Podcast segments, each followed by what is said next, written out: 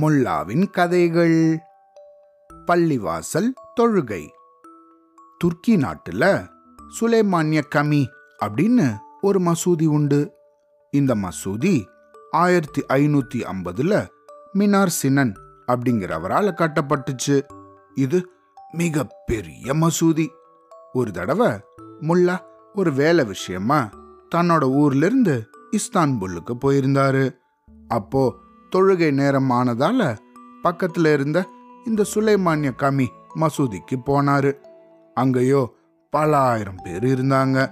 இவரும் அவங்களுக்குள்ள ஒருத்தராக தொழுகை பண்றதுக்காக அங்க போயிருந்தாரு. அந்த சமயம் மசூதியில கொஞ்ச நேரத்திலேயே தொழுகையும் ஆரம்பிச்சது. இந்த மாதிரி தொழுகை நடந்துட்டு இருக்கும் போதே திடீர்னு ஒருத்தன் அடடா என்னோட மறதியால வீட்டு கதவு மூடாம வந்துட்டேனே அப்படின்னு அவனுக்கு பக்கத்துல இருந்தவன் கிட்ட சொன்னான் இவர் இந்த மாதிரி தன்னோட நண்பர்கிட்ட சொன்னதை இவங்களுக்கு பக்கத்துல இருந்த இன்னொருத்தரும் கேட்டாரு. உடனே இந்த நபரை பார்த்து ஐயா நீங்க இந்த மாதிரி தொழுக நேரத்துல பேசினதால உங்களோட பிரார்த்தனை களைஞ்சிருச்சு அதனால நீங்க திரும்பவும் முதல்ல இருந்து பிரார்த்தனை பண்ணணும் அப்படின்னு சொன்னான் அதுக்கு இவரோ ஆமா நீங்களும் தான் என்கிட்ட பேசி உங்களோட பிரார்த்தனையை கலைச்சுட்டீங்க அதனால நீங்களும் திரும்பவும் முதல்ல இருந்து தொழுகை பண்ணணும் அப்படின்னு இவரும் சொன்னாரு. இவங்க மூணு பேரும் பேசிக்கிட்டு இருந்தது இவங்களுக்கு பக்கத்துல இருந்த முல்லாவோட காதுல கேட்டுச்சு.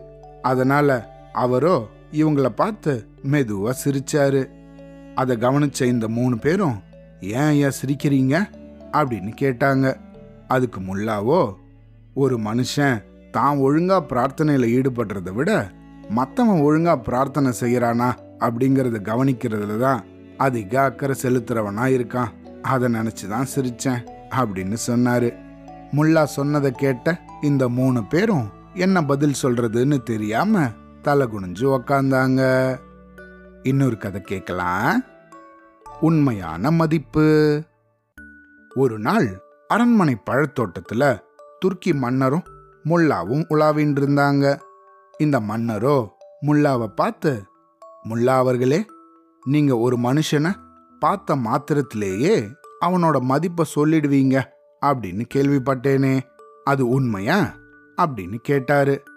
அதுக்கு முல்லாவும் ஆமாம் மன்னா எனக்கு அல்லாவோட அருளால இந்த அருள் கிடைச்சிருக்குன்னு நினைக்கிறேன் அப்படின்னு சொன்னாரு. அதை கேட்ட இந்த துர்க்கி மன்னரோ அப்படியா? ரொம்ப சந்தோஷம் முல்லா அப்போ என்னோட மதிப்பு என்னன்னு சொல்லுங்க பார்க்கலாம் அப்படின்னு கேட்டாரு. இதுக்கு முல்லாவோ உங்களோட உண்மையான மதிப்பு பத்து பொற்காசுகள் தான் அப்படின்னு சொன்னாரு. இந்த பதிலை கேட்டு கொஞ்சம் கோபமான மன்னர் என்ன முல்லா உங்களை என்னோட மதிப்பை பத்தி கேட்டா என் இடுப்புல இருக்க என்னோட வேஷ்டியோட மதிப்பை பத்தி சொல்றீங்களே அப்படின்னு ரொம்ப கோபமா கேட்டாரு. மன்னர் பெருமானே நான் சொன்னது உங்களோட வேஷ்டியோட மதிப்பை பத்தி தான் இந்த உடல்ல இருக்கிற உயிர் பிரிஞ்சிடுச்சுன்னா இன்னைக்கு உங்களுக்கு இருக்கிற மதிப்பும் மரியாதையும் தொடர்ந்து நீடிக்காது. அழியக்கூடிய இந்த உடம்புக்கு மதிப்பே கிடையாது. அதனால தான் உங்க வேஷ்டியோட மதிப்பை உங்களோட மதிப்புன்னு சொன்னேன் அப்படின்னாரு முல்லா. முல்லாவோட இந்த சாதுரியமான பதில் துர்க்கி மன்னரை அன்னைக்கு ரொம்பவும் சிந்திக்க வச்சது. Avrulada.